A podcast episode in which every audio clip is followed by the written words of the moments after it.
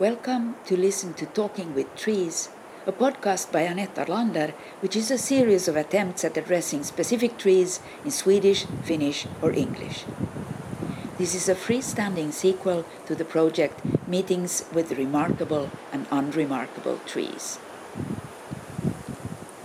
This episode is part of Pondering with a Pine, a series of conversations recorded with a pine tree in Kaivopuisto Park in Helsinki.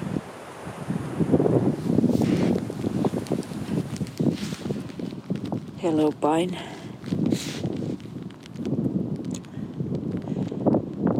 Uh, good afternoon or almost evening.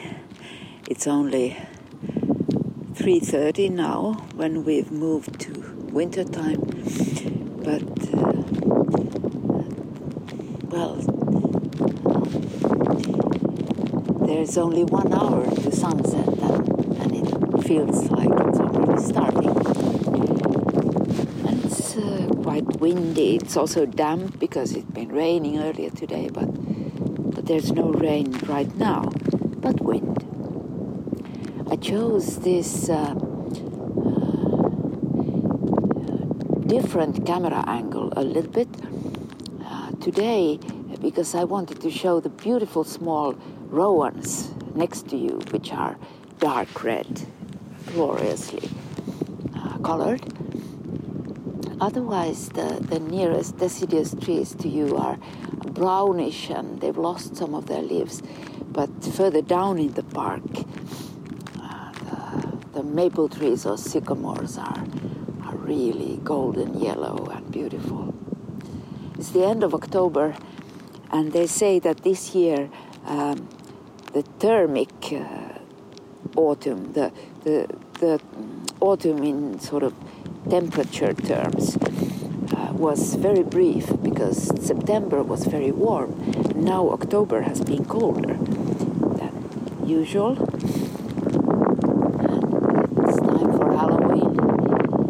Uh, if Halloween would be the last of October. That would be tomorrow, but we will celebrate it next weekend. Celebrate or not, I'm not celebrating Halloween, but, but there will be a Kekri party. Kekri is the uh, Finnish equivalent for, for Halloween or the pagan uh, autumn party.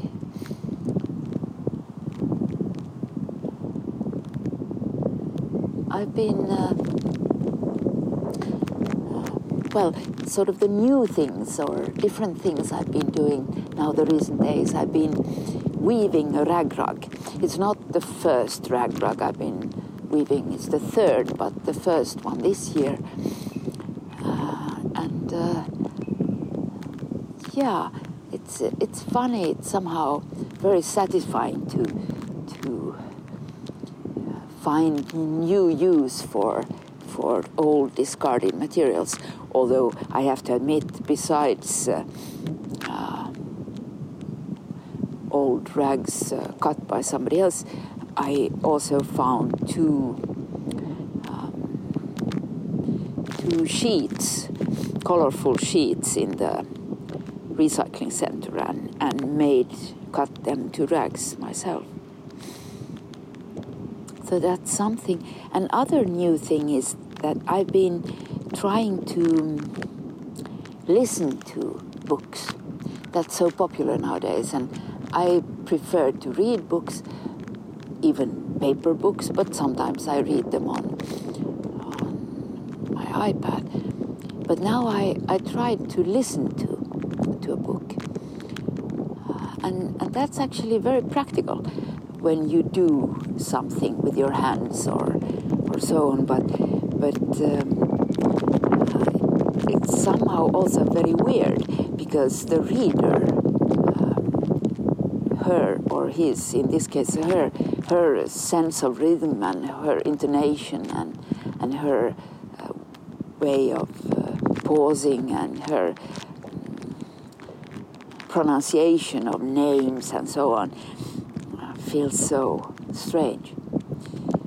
Uh, the book I'm reading is uh, a Finnish translation of uh, the famous uh, bestseller, The Sixth Extinction by Elizabeth Kolbert. And uh, it's quite impressive.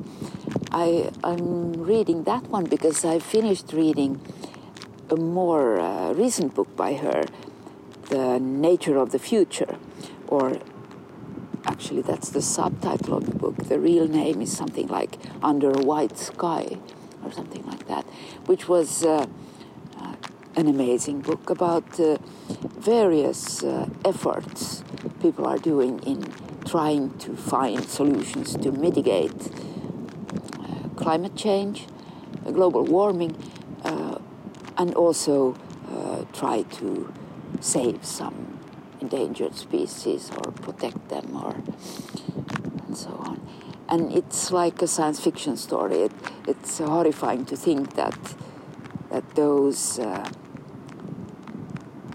efforts really take place right now, and people are working with those. And unlike uh, sort of geoengineering, uh, weird uh, weird solutions to problems that we've caused by other weird solutions to other problems.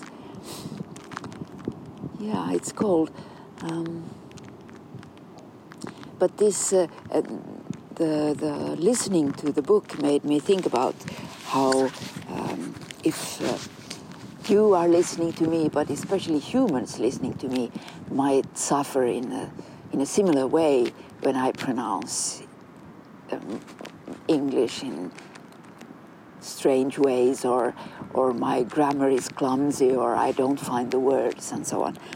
And I hope it's not so irritating, but but on the other hand, because uh, this is somehow not premeditated, this is what happens right now, then it's maybe uh, forgivable in some sense.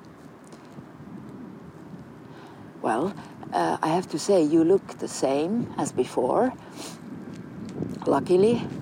But uh, there's also there's also um, some of your uh, the, there is um, problems with some of your relatives or or your kin in Stansvik nearby, where where there are activists trying to protect an area of, of old forest that they want to cut down to to create infrastructure and, and new housing and so on.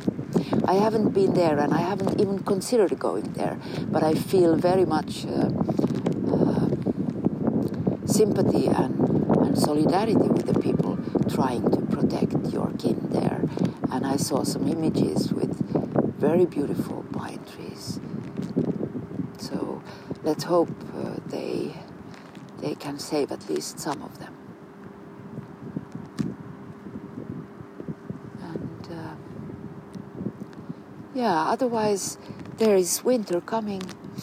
Uh, they say there was a little bit of snow this morning. I didn't see it, but I wasn't up so early.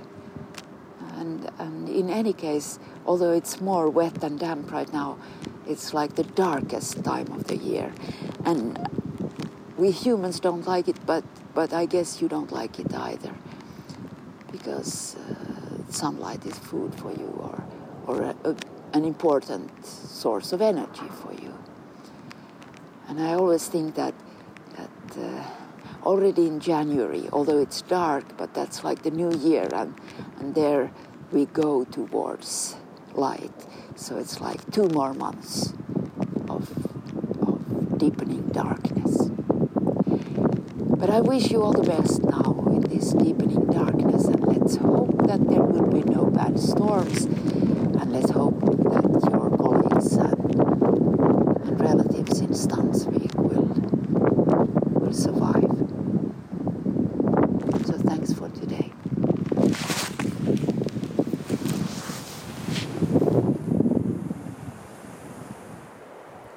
This was an episode of the podcast Talking with Trees.